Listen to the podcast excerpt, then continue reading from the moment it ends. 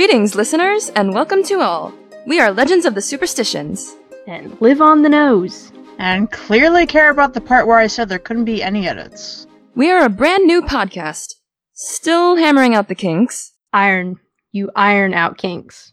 and we're excited to be bringing you professional, thoughtful, and highly researched news from our very precarious and invaluable location in the foothills and in the trenches of mysteries old and new in the wacky Superstition Mountains. Wacky. Well, the mountains sure are interesting. That they are. So, I am your host, Abby, and I am joined by our regular crew, Morgan. Morgan. Yes. Hello. Hi. Hola. Did I cover them all? Eve. Wait, I thought I was going last. My dramatic intro is ruined. And Emily. Hey guys! At least somebody can do it, right? So, who are we and what do we do? Well, for starters, why should you be listening to us? There's a thousand plus podcasts out there with a thousand plus topics. Poetic. I won't sugarcoat that part, but it also means we're coming to you with something we're sure no one else has. And unfortunately, it begins in far less positive circumstances. As many of you out there may have seen on the news, if you still sat down to watch it, or more likely on your Facebook feeds, a young woman from the Apache Junction area was recently reported missing in the wilderness of Superstition State Park. This young woman, Rose Chavez, was not only a straight A student, class vice president of our senior class, and looking at a scholarship for pre-med to UCLA. Wait, how do you know that? She told me, When? before the disappearance. But a renowned and experienced hiker. In fact, freshman year she founded the Apache Raiders hiking club at the school and worked as a consultant and counselor at Canyon Lake Summer Camp for their annual two mile hike into the mountains. We get it. In short, she was possibly the most equipped person you'll ever meet, and the most ready to take on the world after high school. So this begs the question what happened and why isn't anyone talking about it? Just to clear things up, they were talking about it. A lot. For weeks. But we all agreed the sudden lack in interest in the case unsettled us. Exactly. So we combined our forces and decided that, as millennials, it is our job to do exactly one thing when the corporate controlled media won't act as the intrepid reporters they claim to be podcast about it. So I'm Abby, your host and the brainchild behind this operation, but I could not do it without the help of Eve, our technical director, I push buttons when she tells me to. Emily, who is our lead researcher, thanks to her precarious position close to a local source on the Superstition Mountains. But for reasons of privacy, we cannot name her source. It's her mom. Eve! Shush! Edit that. Can't. It archives automatically. No one say penis. But can I say labia? Yes. You can always say that. Oh my god, shut up! Finally, you have the ever blunt Morgan. Who has no job because she's useless. I'm actually the very offended local cultural expert. Do you have a nameplate on your desk? As you can see, we've got a lively candor going, but it's all in service to bring you the most up to date news on this story, which, I will remind you, is still developing, even if everyone's more interested in the state fair than the possibility of something strange going on in the mountains. Or, you know, the possibility that the brightest senior to walk through the doors of Apache West High has dropped off the face of the earth.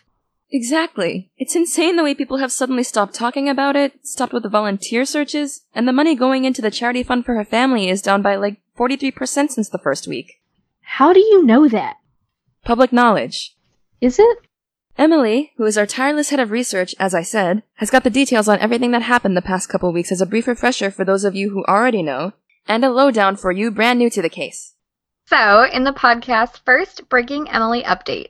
Ugh. Eve Morgan, shush. As your best friend since. Oh, right. That's why you're here. The update. Emily, take it away. So, Rose, as we mentioned, was, is a highly experienced hiker of the area.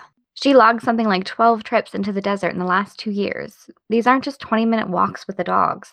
I'm talking tent, water pack, granola, the works. She started the hiking club at school and was the counselor for two years, specializing in planning the yearly hikes.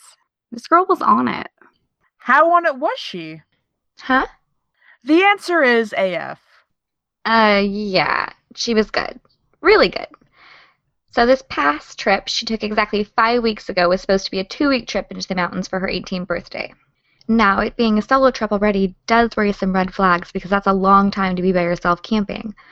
But the only facts we have at the moment are that she left May 23rd, was supposed to be back June 6th, and now it's almost July. Prospects are not boding well. I've done the calculations based on the general average ounces of supplies recommended for adult females hiking for extended periods. Holy shit. Who even are you? Abby knows her from Organic Chem. And she can hear you. Snark. The freshman knows. I'm a junior. And as I was saying, the reports on all that can be found on our blog. Anyway, we're not giving up on Rose Chavez. This girl deserves and demands justice from the press and from Mother Nature. And since we can only make one of those bend to our will right now, we're going to do everything we can to make sure the world doesn't forget that she's out there and something strange is going on. Okay, wait. Define the strange here. Because all I'm getting is that a hiker went missing. Well, that's where all these stories come in mythology, history, local legend. I don't want to go into it all right now. You mean you don't want to blow your load on the entertainment value? I'm still compiling what's relevant and what isn't. But we know for a fact two males, white, roughly identified at at least 35 years old, are believed to be behind an attack that happened a month prior to this by Weaver's Needle, a popular hiking destination for the experienced. Many believe the malicious attack was yet another in a long line of treasure hunting territorialism.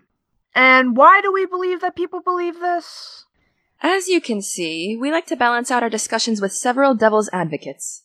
We believe this because the 25 year old man who escaped the attack two months ago was reported by both a neighbor and a family member to have interest in the legends of the lost Dutchman's gold mine and made a hobby out of tracking down information and taking guided tours of the area for that reason. Weaver's Needle is a known focal point of the cryptic clues leading to this buried treasure. But, like I said, that's forthcoming in future podcasts.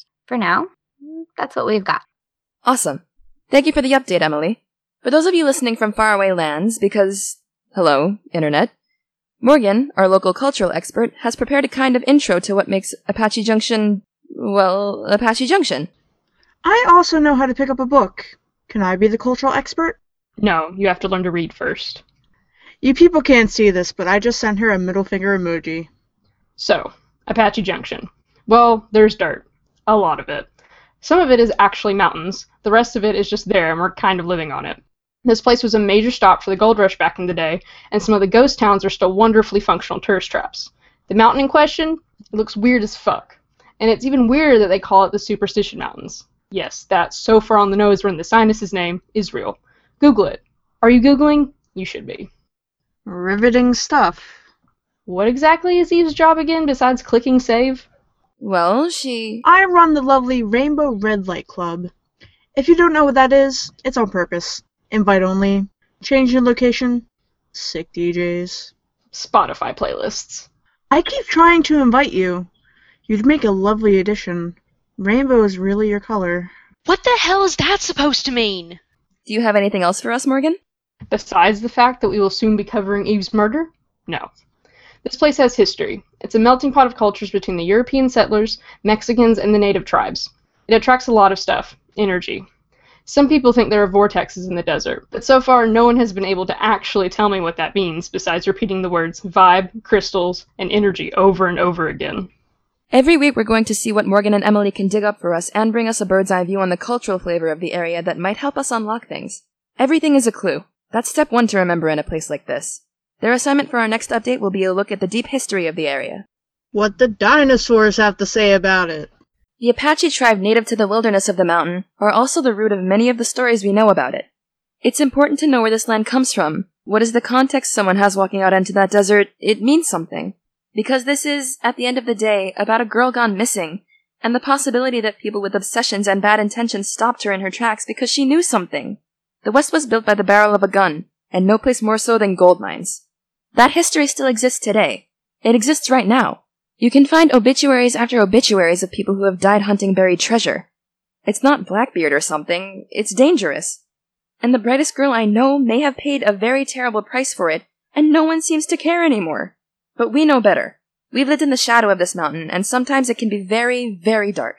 So we'll be here as often as we can to keep giving Rose Chavez and others like her a voice. History is alive here, and if you don't play by those rules, then you're going to have to rewrite them. Which is what we're doing. Because this is the technological age, and we're going to use it to our advantage to get this girl home. One way or another. Jesus H. Christ. Tell us how you really feel. It's not all puppies and rainbows. Uh, I got stung by a scorpion when I was five. I know everything out here wants to kill me, thanks. I'm a lot more afraid of the people than the scorpions. So, to close out for this update, I'm Abby here with Emily. Our anthology expert is Morgan. Eve is our technical director, and we're your Legends of the Superstitions crew. The fucking Cowboys and Indians Scooby Gang. We'll be here every week, so tune in for more on this then. And check out our blogs in the meantime. Uh, yeah. Do that too. Sure. See you next time, everyone.